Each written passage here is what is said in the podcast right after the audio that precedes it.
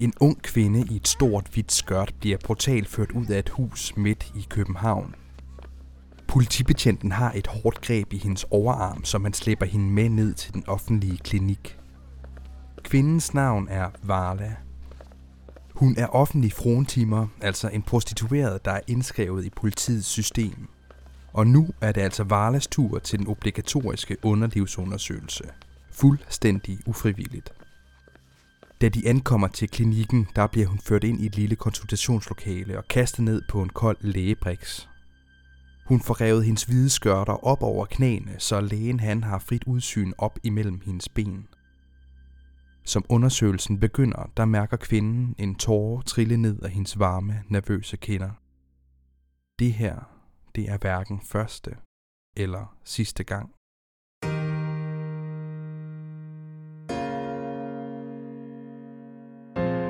Mit navn det er Oscar, og du lytter til historier fra historien. Et podcast om alle de virkelige og voldsomme fortællinger fra vores fælles fortid, som du måske ikke er blevet fortalt endnu. I dag der vil vi gerne fortælle jer en lille almindelig historie om den unge Varla, der er prostitueret i slutningen af 1800-tallet. Det her det er en fortælling om Varla og hendes hårde liv. Det er også en fortælling om et ungt og idealistisk dansk folkestyre, der dog ikke er til for alle. Lyt med, og husk for guds skyld at høre efter. For dem, der ikke husker historien, de er dømt til at gentage den. Vi befinder os i København i den sidste del af det 19. århundrede. Hovedstaden den er på det her tidspunkt en by, der er i voldsom udvikling. Voldene, de store forsvarsværker, der tidligere har inddæmmet København, er blevet revet ned, og på få år er byens omfang og befolkningstal eksploderet. I dele af hovedstaden, der er man begyndt at afvikle de åbne kloakker, der løber langs gaderne til fordel for nye underjordiske afløb. Om natten der er gaderne oplyste af moderne gaslamper, og rundt omkring i byen er store og små fabrikker begyndt at skyde op som paddehatte. De nye underjordiske kloakker har imidlertid gjort vandet i Københavns havn dybt ildelugtende og fuldstændig chokoladebrunt, mens røgsøjlerne fra fabrikkernes industrielle skorstene allerede nu dominerer byens skyline. København ændrer sig dog ikke bare fysisk, men også politisk. Hovedstaden tilhører ikke længere hans majestæt kongen, men i stedet borgerne. I 1849 der har Danmark endelig fået en grundlov, der lover frihed og lige rettigheder for alle. Men på trods af de flotte løfter, der forbliver Danmark et dybt ulige og dybt uretfærdigt samfund. Det er stadig kun en lille portion af de rige mænd, der har lov til at styre landet. Og selvom alle altså nu skulle være lige for loven, så er der ingen tvivl om, at der er nogle samfundsgrupper, der er lidt mere lige end andre. Og i det her afsnit, der vil vi gerne fortælle en lille sand historie om, hvordan det var at være et af de her mennesker, der var lidt mindre lige end alle de andre. Vi vil gerne fortælle jer historien om Varla Eleonora Augustine Frederiksen. En helt almindelig skæbne i den sidste del af 1800-tallet. Varla hun bliver født i 1854 i Odense. Hun vokser op i en helt normal arbejderklassefamilie, hvor pengene hele hendes barndom er trange.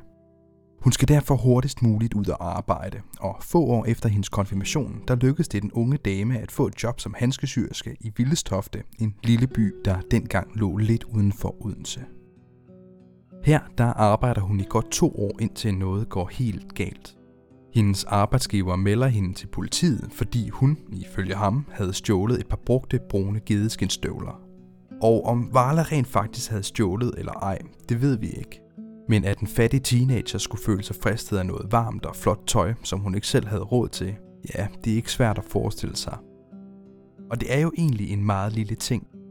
Men det er muligvis tyveriet af de her gamle brugte gedeskinstøvler, der starter den række af hændelser, som gør, at Varla nogle år senere finder sig selv på en kold lægebriks i den offentlige klinik. Fordi på det her tidspunkt, der vælter folk fra provinsen ind i de store byer og Odenses arbejdsgiver de har nok arbejdskraft at vælge imellem. Syrsker hænger i øjeblikket på træerne, og den tyverianklagede Varla finder hurtigt sig selv allerbærest i køen. Hun må væk. Til København, Danmarks ubetingede centrum, hvor ingen kender hendes fortid. Rigtig mange, især unge mennesker, flokkes i den her periode til København for at blive en del af noget større, og for at slippe væk fra den kvælende sociale kontrol, som provinsens byer i høj grad bærer præg af. I København der er du som kvinde ikke låst i at gå fra at være datter til hustru til moder. Her har du chancen for at være ung og uafhængig. Her kender alle ikke dig, dit efternavn og dine forældre. Og du kender ikke alle. Eller det er i hvert fald den forestilling, som mange unge kvinder fra provinsen har om hovedstaden her i slut 1800-tallet. Desværre så er realiteten en anden. Mulighederne for unge kvinder er små og næsten altid afhængige af en ægte mand og dennes penge. Og det er også noget, som Varla hurtigt finder ud af, da hun ankommer til byen.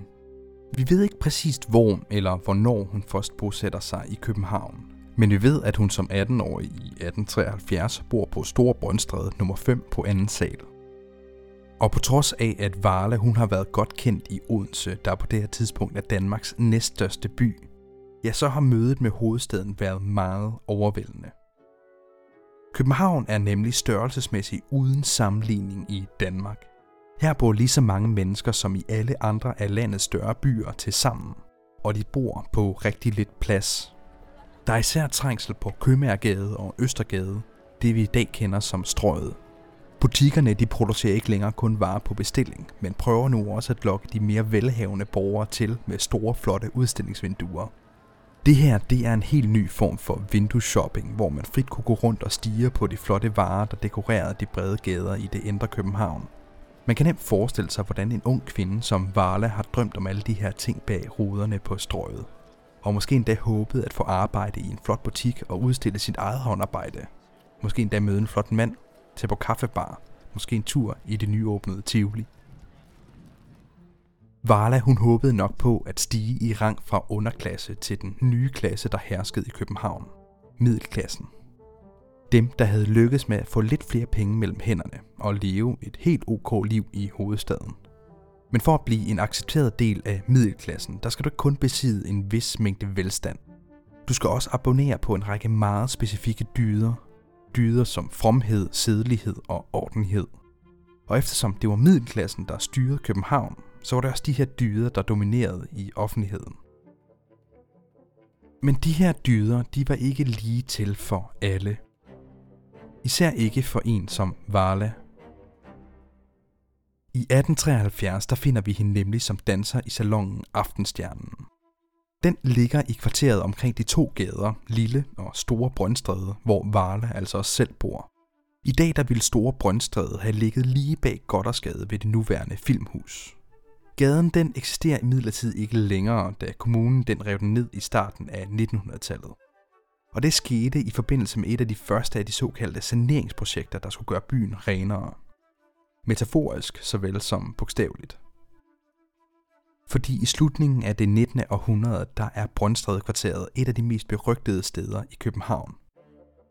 Svenskere, russere, arbejdere og prostituerede huserer her – Store Brøndstræde har de værste huse, hvor alle de allerfattigste, men samtidig også allerbørnerigeste familier bor side om side med luder og lommetyve og rigtig mange bordeller. For at bo her, der skal man kun af med en 50'er hvert halve år, hvad der også dengang har været rigtig billigt. Den lave husleje, den tiltrækker selvfølgelig Københavns allerskæveste og mindst autoritetstro eksistenser. Og politiet, det har meget lidt at sige her i Brøndstræde kvarteret. Københavns svar på det vilde vesten. På Lille Brøndstræde der finder man byens mest fordækte værtshuse. Det lille apotek har åbent fra morgenstunden til sent om aftenen. Her kommer de ensomme for at drikke sig ihjel, mens skumle typer mødes for at lave lyssky aftaler. Barns specialitet er den indbydende mælketoddy, et varmt glas mælk med lidt brændevin eller rom i. Måske lyder det kvalmende, men du kan drikke afskillige liter, før du har opbrugt din månedsløn. De prostituerede i Brøndstræde-kvarteret er talrige, og det er de mest erfarne i branchen. Men det er ikke noget positivt. De er de ældste og de billigste. Dem du går til, når du er lige så liderlig, som du er fattig. Og det er altså i det her miljø, at Varla trods hendes ungdom og skønhed altså befinder sig. Og det bringer hende i søgelyset hos Københavns politi. Fordi hvis du er enlig, hvis du er kvinde, hvis du bor i Brøndstedkvarteret og oven i købet arbejder som danser på den berygtede Aftenstjernen, ja, så bliver det meget hurtigt mistænkt for at sælge din krop. Og det er noget, som ordensmagten er meget opmærksomme på på det her tidspunkt. Politiet det er gået fra at være kongens håndlanger til nu at tjene borgerne ved at sikre lov og orden. Men en anden opgave, de også får stillet i den her periode, det er at forstyrre på det smus og den mangel på kristen middelklasse moral, der gennemsyrer byens fattigste kvarterer. København er på det her tidspunkt i gang med at genopfinde sig selv, og det gør den ved at fjerne sig fra billedet af den gamle beskidte middelalderby, som hovedstaden var blot 50 år tidligere. Nu skal hovedstaden være en moderne storby styret af middelklassen. Og i den nye version af København, der har smus, søn og prostituerede ikke længere hjemme i gadebilledet. Det er specifikt risikoen for smitte med kønssygdommen, som politiet bruger som dække for at genoprette moralen. Og den 10. april 1874 bliver loven om foranstaltninger til at modarbejde den veneriske smittes udbredelse stadfæstet. Loven den kommer i takt med, at flere og flere mænd og kvinder bliver smittet med især syfilis og gonoré. Og det kommer nok ikke som nogen overraskelse, at det udelukkende er de prostituerede, der får skylden for den her udvikling. De mandlige kunder de følger jo bare deres naturlige lyster, mens de faldende kvinder, der betjener dem, ja, de forbryder sig imod deres gudsgivende roller som stiltigende og aseksuelle mødre og hustruer. Det nyoprettede sædelighedspoliti får derfor til opgave at føre kontrol med byens mange prostituerede. Og det er her, at de offentlige frontimere de kommer ind i billedet.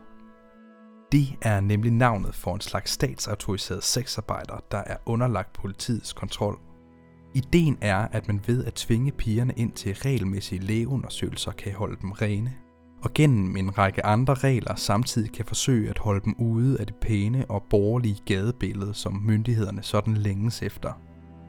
Og det er netop det her kontrolsystem, som Varla i 1873 løber ind i. Vi kender ikke den konkrete grund til, at politiet tager fat i den unge kvinde. Måske har de hørt rygter, måske er de bare mistænksomme. Lige meget hvad, så tvinger de hende ind til en såkaldt tvangsvisitation – og en tvangsvisitation, det er et tvunget lægebesøg, som politiet på det her tidspunkt flittigt bruger til at kontrollere de prostitueredes helbred. Og de her lægebesøg, de er på kanten af, hvad man kan tillade sig at gøre imod frie individer, i hvert fald ifølge ånden af landets nye fine grundlov. Men Varla, hun er jo bare en luder, så alle de er ligeglade. Men under det her lægebesøg, der viser det sig så, at Varla faktisk er syg. Vi ved ikke præcis, hvad det er, men vi ved, at det er en kønssygdom. Og vi ved, at Varla sandsynligvis har fået den af at være prostitueret ved siden af hendes officielle job som danser. Det har nok været svært at få det hele til at løbe rundt for den unge fynske bondepige. Og levevejen som danser på Aftenstjernen har sandsynligvis været koblet med prostitution for næsten alle, der har haft det. Lønnen den er lav, og dansetrinene på scenen har helt af sig selv genereret tilbud fra salongens lystende gæster. Det har været et spørgsmål om tid før Varla begyndte at sælge sin krop, og prostitutionen den har nok været nødvendig for at holde hendes økonomi i live. Politiet de har udmærket vist, at danserne på Aftenstjernen de ofte lavede noget på siden. Og da de endelig tvangsvisiterer Varla og finder ud af, at hun er syg, ja, så er der ikke så meget diskussion. Faktisk ingenting. Hun bliver indlagt på det lokale kommunehospital. Og for Varla, der er det her virkelig et lavpunkt. Alene i København, indlagt på kommunehospitalet med en sygdom, der ikke blot er irriterende, men den er også forbundet med så meget skam og så meget stigma, at det er svært at forestille sig. Efter et stykke tid, vi ved ikke hvor langt, der bliver Varla udskrevet. Helt ren, så at sige. Derefter der trækker hun sig fra det forførende byliv i hovedstaden og flytter tilbage til sin hjemstavn. Men det er kun for en kort periode. Vi ved ikke helt hvorfor, men Varla hun finder sig aldrig helt til rette på Fyn, og hun beslutter sig for at finde et nyt erhverv i en ny by i et nyt land. Varla prøver nemlig at bosætte sig i Landskrona i det sydlige Sverige. Hun skal bare væk fra Danmark, og det kan ikke gå for langsomt. Hendes tid i Landskrona er generelt ret mørk for os. Men vi ved fra politiets protokoller, at Varla heller ikke finder lykken i Sverige. Også her har hun ernæret sig ved prostitution. Og der går der heller ikke lang tid før, at storbyens sirener igen kalder på Varla. Hun er snart tilbage på Aftenstjernen i Stor Brøndstræde. Denne gang som sanger. Da politiet de opdager, at Varla hun er i København igen, der opsøger de hende for at høre, om hun stadig sælger sex. Varla hun svarer dem, at hun den her gang blot erhverver sig ved handskesyning og sang. Men der er for politiet meget let tiltro til hendes forklaring, og efter at de har forhørt hende et stykke tid, ja, der får ordensmagten der også ud af hende, at hun har plejet læmelig omgang. Og den her tilståelse, den giver ifølge lovgivningen politiet ret til at bryde ind i Varles bolig.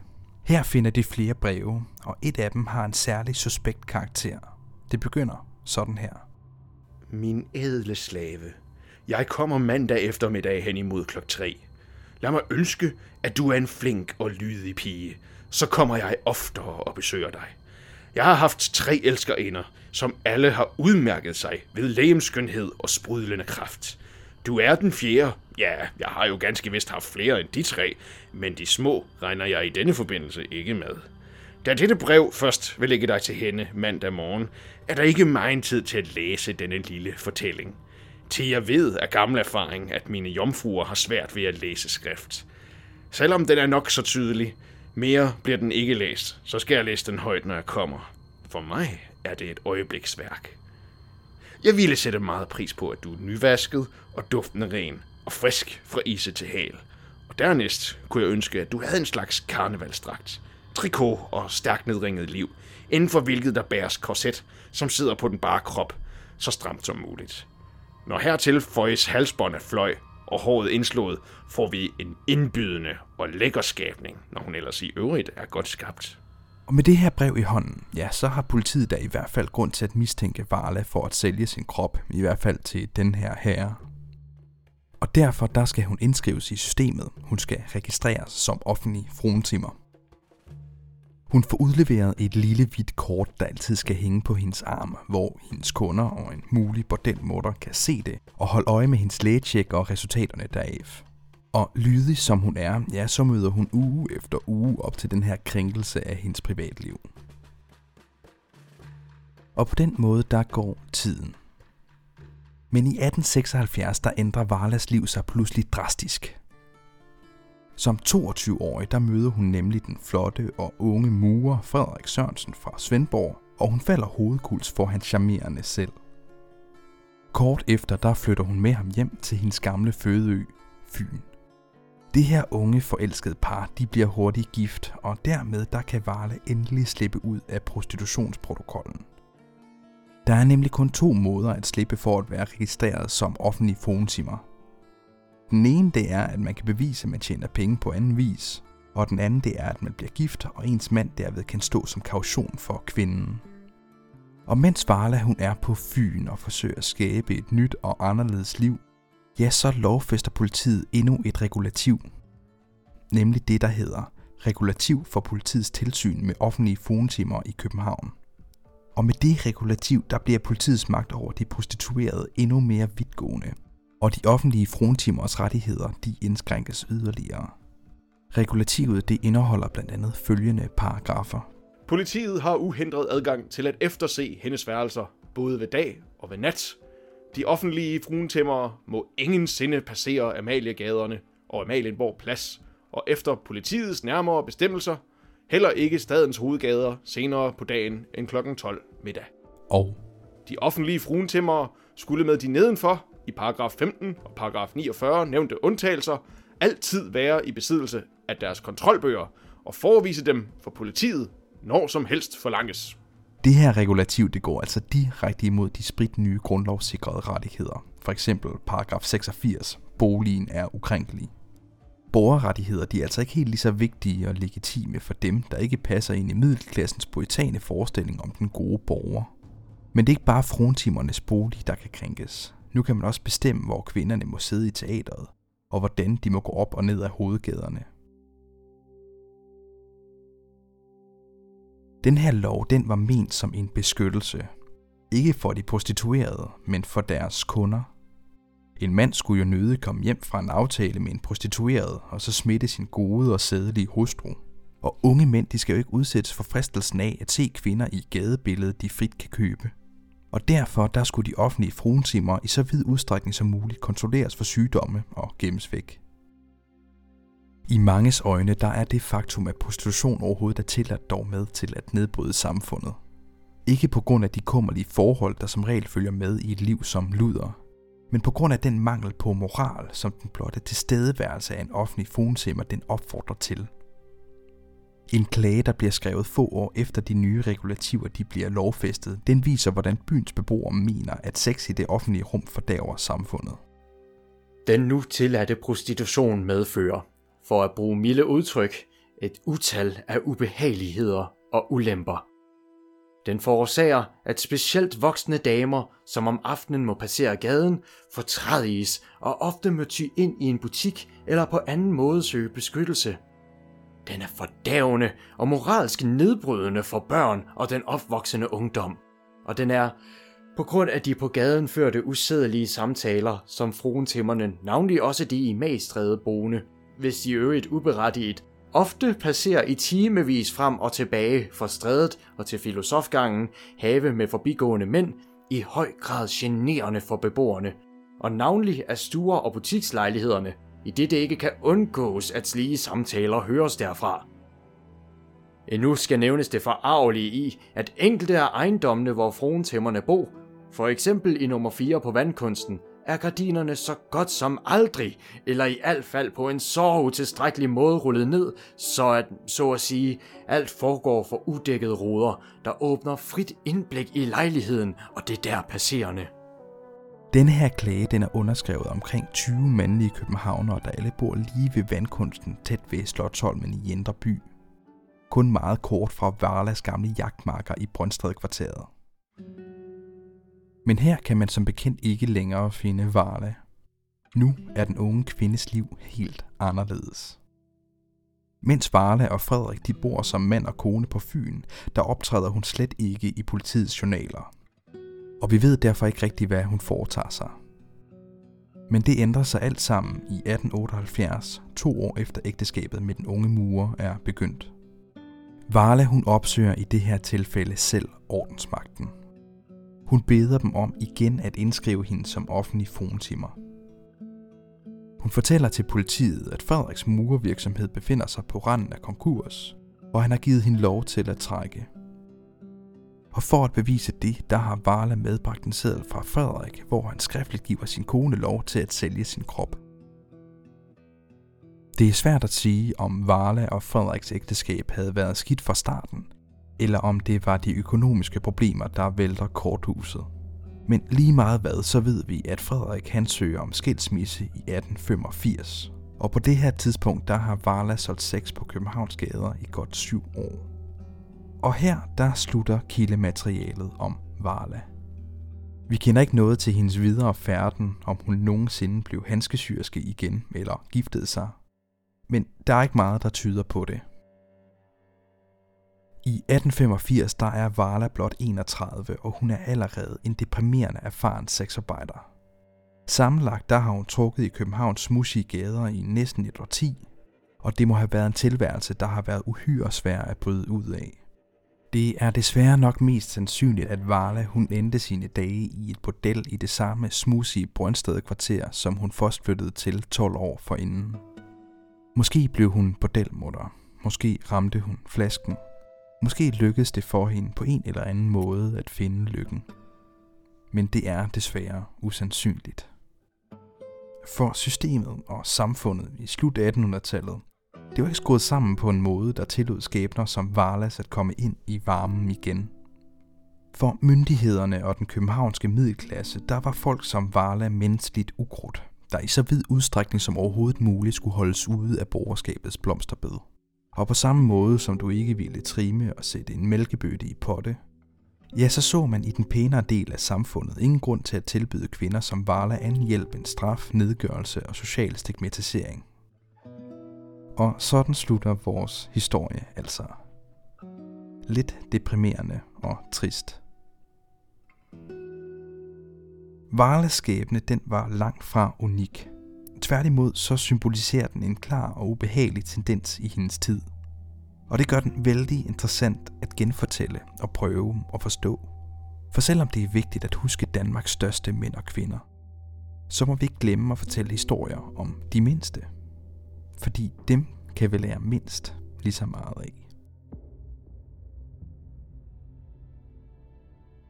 Historier fra historien er produceret i samarbejde med Radio Loud.